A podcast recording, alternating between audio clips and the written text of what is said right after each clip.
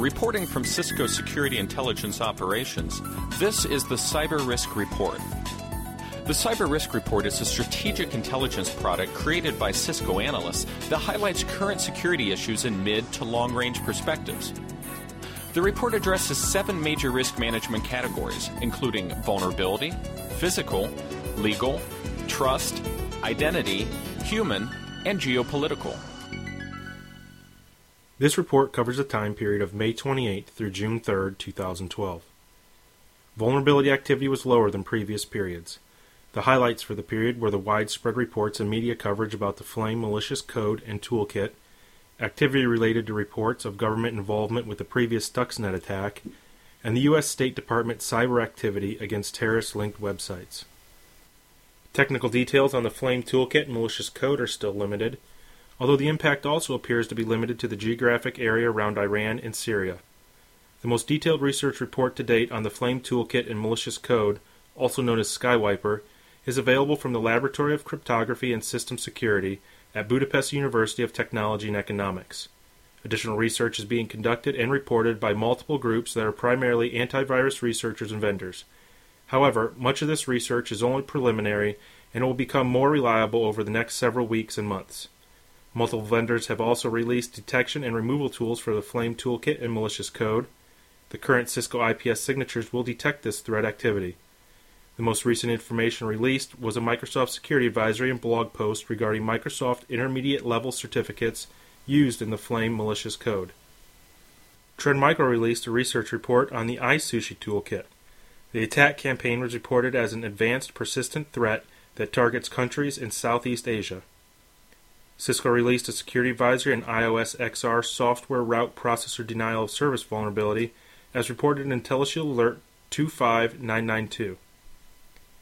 Cisco Security Intelligence Operations has detected significant activity related to spam email messages that claim to contain hotel reservation confirmation details from Booking.com. The text in the email message attempts to convince the recipient to open the attachment and view the details.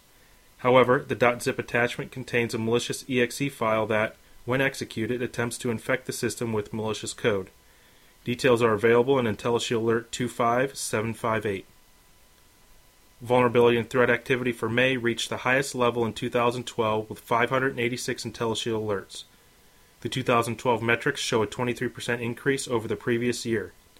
As reported in the miscellaneous section, this increased activity could cause issues with maintaining current patch levels. Organizations are advised to review their patching and vulnerability management procedures to verify their status and make adjustments if necessary to handle the increasing volume. IntelliShield published 84 events last week, 27 new events and 57 updated events. These alerts are available via the IntelliShield Alert Manager service. Visit www.cisco.com/go/IntelliShield for more information. Moving on to the human risk management category. A 17-year-old girl in Sydney, Australia experienced a lifelong lesson on posting personal information to the internet. The teenager was helping her grandmother count her savings and decided to post a photo of the money to her Facebook account. Approximately 7 hours later, her family's home was robbed.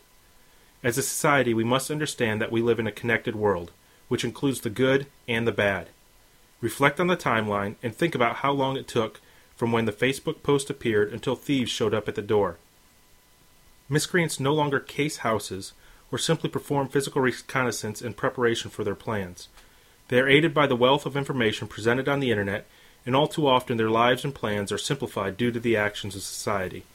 We cannot overstate the importance of using discretion when posting and sharing personal information, because social networking continues to transcend boundaries and tie this world together.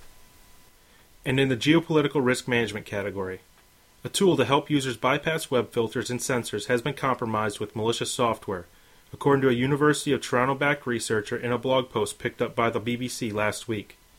Simurg is a Windows-based proxy software developed during the contested 2009 Iranian presidential election. According to a BBC analyst, Iranians used the software to bypass censors. More recently, Syrians seeking to bypass censorship in their own country have reportedly used the software. The malicious code sends data, including keystrokes and user identification information, to a remote site, and it appears to be targeted specifically at people trying to evade government censors. The Middle East has become a battleground for politically motivated software exploits. as evidenced by the revelations of Stuxnet in 2010 and more recently the so-called Flame malware, both targeting Iranian subjects. As the situation in Syria becomes more chaotic and jitters over Iran's nuclear intentions remain high, such incidents may become more frequent and the damage more severe. For information security experts in Western markets, the risk of malicious code spreading beyond the initial target and infecting unrelated systems should be monitored. On a broader geopolitical level, the intensifying online battle among users and governments in developing markets, particularly in the Middle East, seems likely to intensify for years to come as the region undergoes pervasive social and economic change.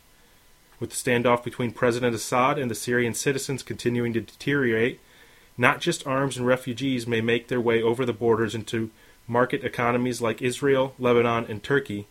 Malware may do so as well. And finally, in the miscellaneous risk management category, two independent sources indicate that many businesses do not adequately patch applications and systems in their IT infrastructure. The first, a survey of security professionals by McAfee in the Risk and Compliance Outlook Report 2012, indicates that while many businesses undertake monthly or weekly patch cycles, some security professionals question the value of the costs incurred due to patching. Even more worrying, some sites fail to identify where vulnerabilities may occur in their enterprise. A report by consulting firm Onapsis stated that many businesses and governments also fail to patch infrastructure and logistics systems. Patching is only one important aspect of a security program. However, without identifying and evaluating risks to systems and data within an organization, it is difficult to employ sufficient and cost-effective mitigations. Installing security processes only to meet compliance goals or following patch management routines without understanding overall risk represented by the underlying vulnerabilities may not be the best use of resources. By gathering intelligence, conducting risk management operations, and then targeting areas of highest risk, organizations can employ resources where they are most necessary and give the greatest return on investment. This concludes the Cyber Risk Report for this week. To read the full report, visit www.cisco.com/go/SIO and select the Cyber Risk Reports link. Tune in for next week's report from Cisco Security Intelligence Operations. Thanks for listening and stay safe.